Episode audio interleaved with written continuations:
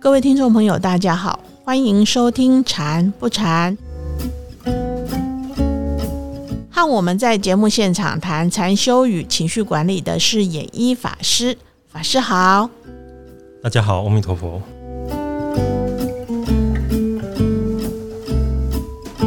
我们常常说，事情总是一体两面呐、就看自己怎样去看待了。有的人呢、他天生就很乐观，凡事啊都会往好的那一面去想；那有的人却老是把事情想得很糟糕，嗯，不但自己心情不好，也会连带身边的人受。那法师，我们今天是不是可以来讲讲负能量这件事情呢？好啊，我想大家都不喜欢负面情绪吧？那但是负面情绪真的全都是不好的吗？所以，首先我想请教法师的是，面对负面情绪，哦，我们必须要避之唯恐不及吗？我们先想一想，就是情绪的两大类，就是快乐的、痛苦的。我们要拉高一个层次去看快乐、痛苦，就是到底一对一个生物快乐、痛苦的意义到底是什么？它是一种帮助这个生物体生存的标签，就是这个生物体看到、认知到做这件事情是快乐的，就会增加做它的动力，就会往这边去追求。那如果看到这个东西会是不快乐的，它就会远离这个东西。所以它就是追求快乐跟逃避痛苦。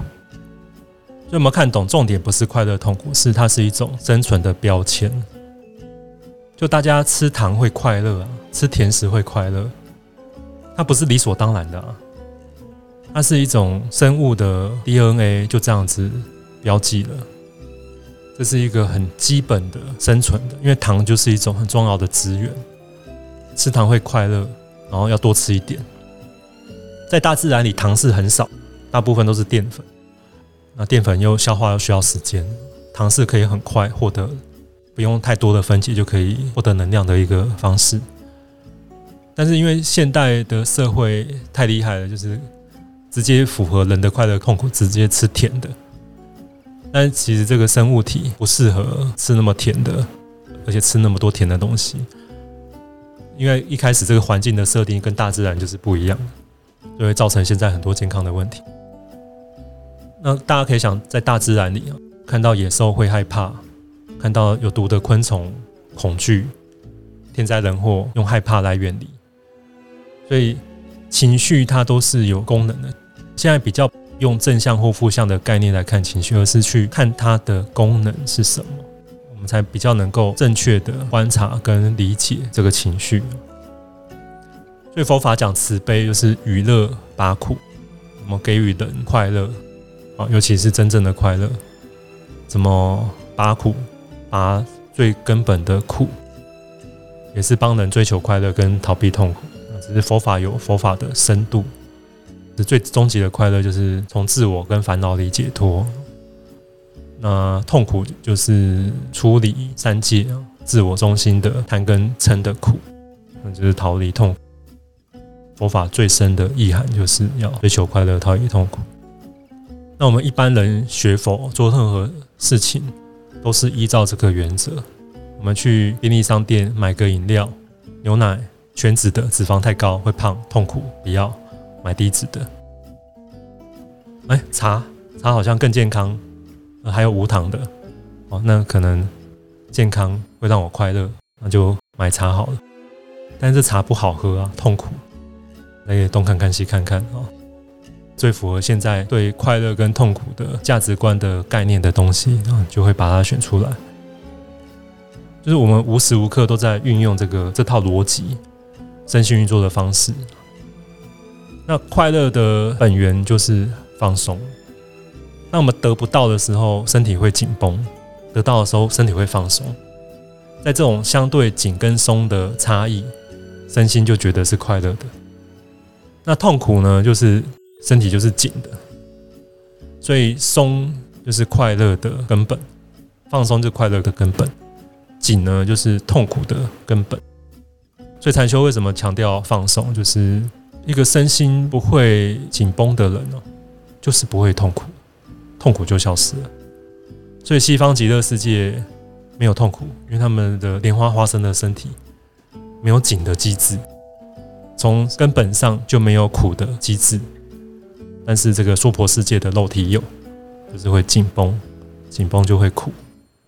这里面要探讨的一个重要的因素，就是我们的情境跟感受的关系。就是这个情境引发的感受，如果是好，我们就会觉得得到它会快乐；如果这个情境引发的感受不好，我们就会觉得得到它、遇到它是痛苦。所以这样看呢，要知道情境永远是中性的，是我们赋予的感受的松跟紧。决定它到底是好还是不好，这就是一个生物的本能。那它当然有先天跟后天的部分了。先天的部分很容易理解，就是大家看到烂掉的长蛆的食物，会觉得美味可口吗？会，会反胃吗？对，会觉得吃它一定很痛苦嘛？感受就是不舒服，感受不舒服啊！就是大家听我这样描述，感受就是不舒服。所以就标记它是吃它是不好的，那我们的行为就会抗拒，色受想行，就就抗拒了。但是大家有没有替秃鹰想想？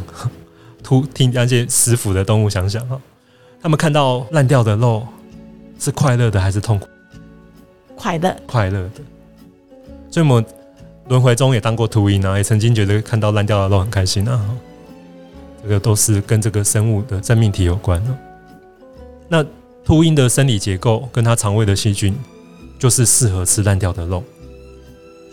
而且现在发现啊，就是我们的快乐跟痛苦跟肠胃的细菌很有关系啊。据说超过五成跟肠胃的细菌有关系。那秃鹰的肠胃里呢的细菌种类很少，而且它的种类呢都是会引发我们人类拉肚子的细菌，但是对它来说就是重要的。就是帮助它消化腐肉的，所以生物体之间的差异就很大。所以我们要知道，就是这个快乐痛，它不是一个绝对的。就佛法就叫做没有自信，没有自信就是没有绝对跟一定是这样，它没有它本质上的快乐跟痛苦。就你你看到快乐的人，你看到就觉得哦，他是一个让我快乐、让我喜欢的人。那有人就觉得讨厌他。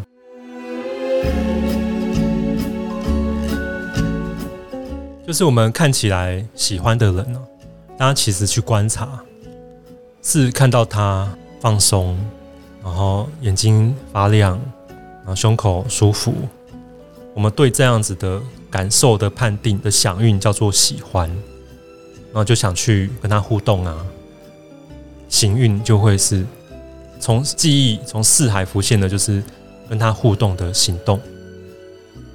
那不喜欢的人就看到他，你就觉得紧绷，然后头脑就觉得不喜欢他。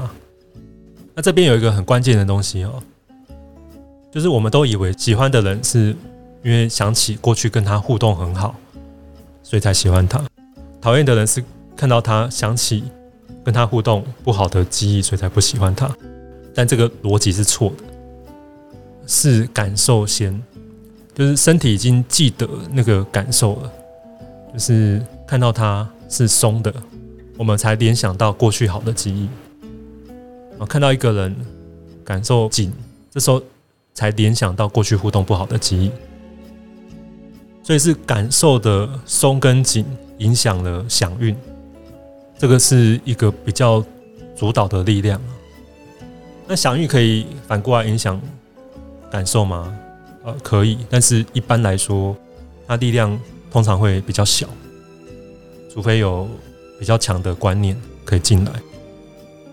那这边哦，大家可以再去思考一件事情啊。如果你喜欢的人做一点不好的事，然后有人看到，哎，那谁谁谁乱丢垃圾，那就说啊，他是不小心的啦。那如果不喜欢的人做点好事，他顺手把那垃圾捡起来丢到垃圾桶，那我们就说啊，gay 啦。装模作样，大家理解这个都不是事实，这都是一种我们对中性现象的解读，它来自于感受。因为你喜欢的人，他只是做了一点小小的坏事，并没有颠覆那个感受、放松的感觉。那那个响应就要把它解释，然后合理化这样子的身心状态，就是哦，他不是故意的。那不喜欢的人，他虽然做了一点好事，但是没有。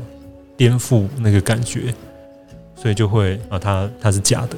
我们想运就是要解释受跟想到底发生什么事。反过来啊，如果那个人哦，他突然中乐透跟你分个中大乐透头奖，跟你分一半，大概这一辈子就再也不会讨厌他了，因为那个感受盖过了他你以前对他的任何的，就是那个可能钱的很多钱的快乐的感受。颠覆了，那你看到他的那个感受，然后现行熏种子，就是那那个感受就传回我们的记忆库，下次再跳出来就想到他，就感觉就是好的。诶，反是您刚提到说感受先于记忆嘛？请教法师，那如果我们第一次见面的人对他的感受是从何而来啊？这有很多面向啊。第一个是，就是我们以前看过的人，哦，他有点像谁？是像我们喜欢的人，还是像我们讨厌的人？然后他的穿着是像是比较符合我的 style，还是不符合我的 style？从里面虽然不认识，但是有很多熟悉的、可以辨别的东西，会去让我们知道他到底可，我们就会马上辨别他可不可以跟我处得来，会有很多的预判。当然，如果讲深一点，那里面也可能有三世因果。你上辈子跟他的关系啊，也会是这辈子互动的基础，让你松还是紧，这个就比较说不清摸不着。法师，这个是不是就是我们说的缘分？呃，我们要有当世的缘分，就是我们培养出的审美观。洪南教授曾经讲了一个他在美国的一个故事他说他有个同事在那个 ATM 前面被抢劫，被抢劫的时候就担心很担心害怕嘛，因为对方有枪。然后他回来之他就调养了一阵子，然后恢复情绪之后回到学校，他突然就开始很讨厌他研究所的一个学生。然后在那个教授的会议上，就他就觉得这个学生不好，他要 fire 他，他要 fire 他。那大家就很不解，为什么他这么讨厌他？然后他们问他，他就他也说不出个原因，就说他哪里不好，哪里不好。可是你当初选他进你实验室的时候，并不是这样讲啊。那为什么现在改变那么多？那后来真相大白，那个抢劫他的人的找到了，就发现长得跟他的学生很像，一样就是留一点长发的男众，胖胖的。穿牛仔裤，然后上半身 T 恤，然后有点胡渣，就身形跟体态还有发型非常的相似，所以他就后来叫做哦，他们就恍然大悟，原来他让讨厌他，真是非战之罪。对啊，这个就是当世的一些因缘了。那当然也有上辈子可能有一些因，那这是嗯有当事的跟跟过去式。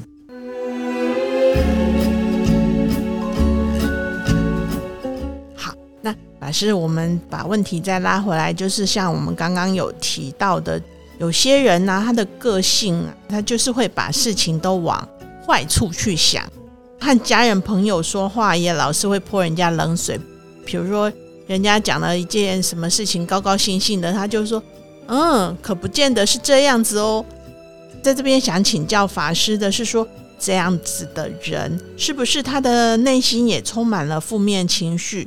那这样的话，我们要如何才能够不会受到他的影响？如果用正向、负向情绪了解这件事，我们很难跳出来。要用他身体那时候是紧绷的，因为他身体紧绷，他身体不舒服，想法就会往负面走。如果他身心是比较放松的、开阔的。柔软的，他就会比较往正向的方向走。第一个概念是这样，第二个概念是，我们心是快速的交换讯息啊。我们不舒服的来源不是他说了什么，而是我们身体变得紧绷，被他的状态影响而变得紧，所以就不舒服。所以这时候要体验练习放松。那这个概念最简单的就是要学会感恩跟慈悲。重点是感恩跟慈悲心的感受会转化我们当下不舒服的感受。从前面情绪这样连接过来，就是我们要感谢这个身心的情绪的功能，那我们可以生存，这是一个生命自古以来的演化的力量啊，众多因缘和合，我们当下能够享用这个身体啊，不是这辈子修的，是累积以来众生的努力。所以这个情绪就是帮助我们哦。那你当下那个不舒服，其实是身心在提醒你，不要离观点跟你不一样的人太近。这叫什么？道不同不相为谋嘛。就是我们人会自然的因为这些说话的方式、想法的价值观的差异，选择适合的团体，选择自己相应的团体。那因为社会关系是复杂的，那刚好是你不能避免的亲戚。或是主管，那有时候就是要接受，但是你的身心又提醒你不要跟这个人太近，那这个就是很矛盾了。那这时候我们可以感谢我们的身心哦，用感恩哦，感恩我们自己的身心，这个是现在很重要的议题，就是 self compassion 啊，不是感谢我，这个感谢我没有意义，感谢这个身心要客观化。当我们感谢这个身心的时候，胸口会开始觉得温暖一点。你手放在胸口，让胸口变热，其实可以更快。因为我们从五蕴的结构要知道，感受改变了，想法就会改变。所以，如果我们身体是放松的，胸口是温暖的，感恩跟慈悲，觉得对方在受苦的想法，用这样子的角度去看对方，就会知道对方在受。他讲这些事情，他就是在紧绷，跟他自己想象的痛苦里。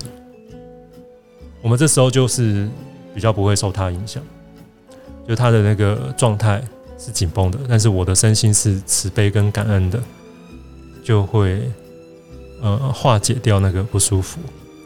那同时也可能比较可以更有能量的把它往正向的角度带。那如果没有这个机会，那就保持这样子的一个禅修的身心状态，我修行的身心状态，感恩的、慈悲的，知道他在受苦的角度。那这个东西练好了、稳定了，常常是这个样子，生活中的烦恼就会很少。可是刚刚我们有讲到价值观的部分嘛，所以对于那些我们常常认为说他凡事都往坏处想的人。请教法师，是不是我们不应该称他为负能量？只是他的价值观跟我们不一样而已。就是他的身心已经习惯对对某些事情紧绷了。那这个从一个概念叫做价值观，那已经定型，变成一种惯性了。就是有些人看到蓝的就开心，看到绿的就不开心；有些人看到绿的就开心，看到蓝的就不开心。这就是价值观。那我们之前有个信众，在禅修的时候遇到，很有趣。这故事真的很有趣。他说他他在公司里一个人学佛，非常的孤单。突然有一天看到另外一个师兄，也是法鼓山的信众，哇，好开心的。然后就跟他分享佛法，就聊佛法啊，讲法鼓山，讲师傅啊，很开心啊，还相约去参加一些活动啊。那突然有一天。发现他们的正式理念不一样，那从此一刀两断，他就身心就紧绷了。那我就跟他说，这个就是身心的一个追求快乐、逃离痛苦的力量。我们要看到它，啊，它是保护我们可以跟价值观相近的人在一起的一个力量。但是我们知道它就好，不用那么用紧绷的情绪跟态度来看待这件事，所以放松下来，就会看到不一样。所以就请他感恩感谢这个情绪跟这个身心，感恩感谢这个身心。然后在这个过程里，他就松下来了，然后他就慢慢的理清了。因为我们紧绷的时候，视野会非常的狭隘。那他放松了之后，就就发现说，那他也对方也只有政治的观点跟他不一样，只有这个小部分呐。那他在跟他互动的时候，他们约定好不要讲这个就好了。他们还有更多的佛法的法鼓山的事情可以互相分享啊。那又何必就执着于政党一不一样？那是一个很小的生活的面相。就人心放松、开阔了，感恩慈悲心出来，其实头脑会比较活络。我们紧绷的时候，就会只针对一件事去追求或逃避，看不清楚全体。那这个也是很有功能的哦，因为如果我们祖先呐、原始人啊，看到危险的事情，比如说有一只老虎、狮子在追他，他一定要紧绷，一心就想着跑。这样子对他生存会比较好。那如果他那时候还看着小花追着小鸟，那可能就被吃掉了。那紧绷也有它的专注的好处。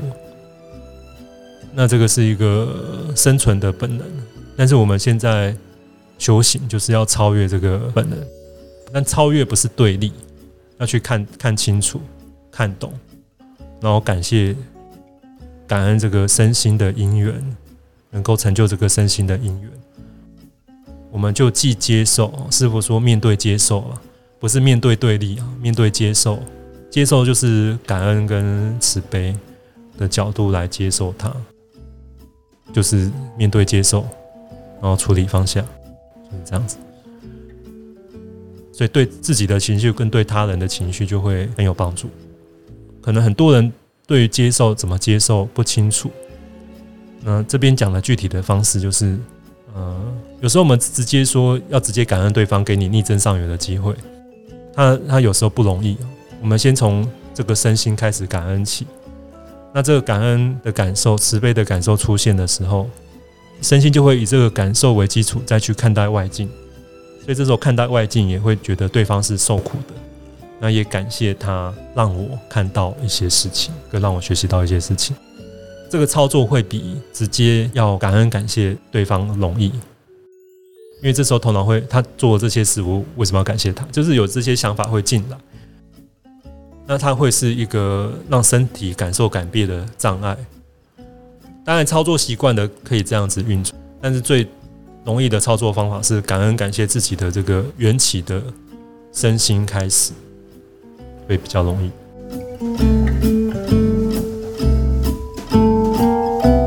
我想大家都不喜欢负面的情绪，都想要快乐的过日子，所以接下来的问题就很重要啦。想请教法师，快乐它到底会从哪里来？要如何才能将负能量转换为正能量？佛法的快乐的层次很很多层，一个就是情感的满足，就是我想要的，我觉得好的东西我得到。不好的东西我散掉了，我避免掉了，这个就是一个基本的情感的满足，然后情绪的宣泄跟抒发，那这个都在佛法来说就是都可以再进一步，那最后发发现更进一步的快乐是慢慢的从感恩感谢，还有一些禅修的体悟，发现呃这个身心跟环境是一体的。先是因为感恩感谢，让或是禅修，让自己身心慢慢的集中跟统一，然后头脑的烦恼的贪得嗔的念头很少，那时候的安定跟快乐就超越了平常对物质、对情感追求的快乐，所以这时候禅修者会体体验到集中心、身心统一的禅悦。那进一步，当放下对这个身体的界限的执着，跟环境统一，又可以体验到物我合一啊，天人合一的那种更加的安定的喜悦。最高的境界，当然就是连这个虚空也都放下的时候，师傅讲的无我的体验，那又是另外一层的解脱了，就是一层一层的不一样。那我们人生。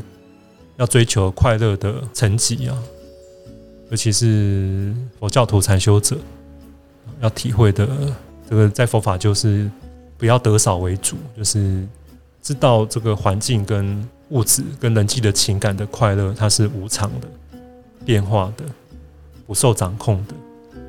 那最根本的快乐，还是自己修行得到的禅悦法喜，还有自己身心成长的快乐，还有进步。然后从方法、从修行得到的自我肯定，然后不不是不需要他人的肯定，不需要借由他人的认同跟肯定得到的快乐，这个是最根本的自信心的来源。那有这个信心之后，对人就会更加的平等跟善待，更加的慈悲。因为有这样子的信心跟能量之后。也会希望对方可以这样，也会希望对方放下追求这些不可靠的、不牢固的物质的人际关系的情感，希望对方也可以体验到这种很根本的禅悦法喜，这就是不同的层次。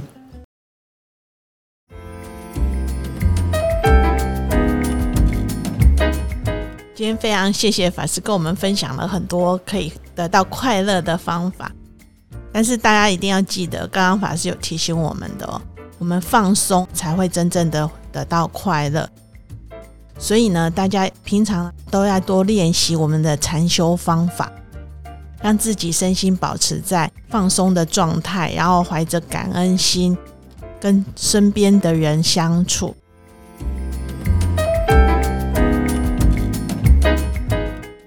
我们今天的节目就到这里告一段落了，谢谢您的收听，我们下个星期再会喽，拜拜，谢谢。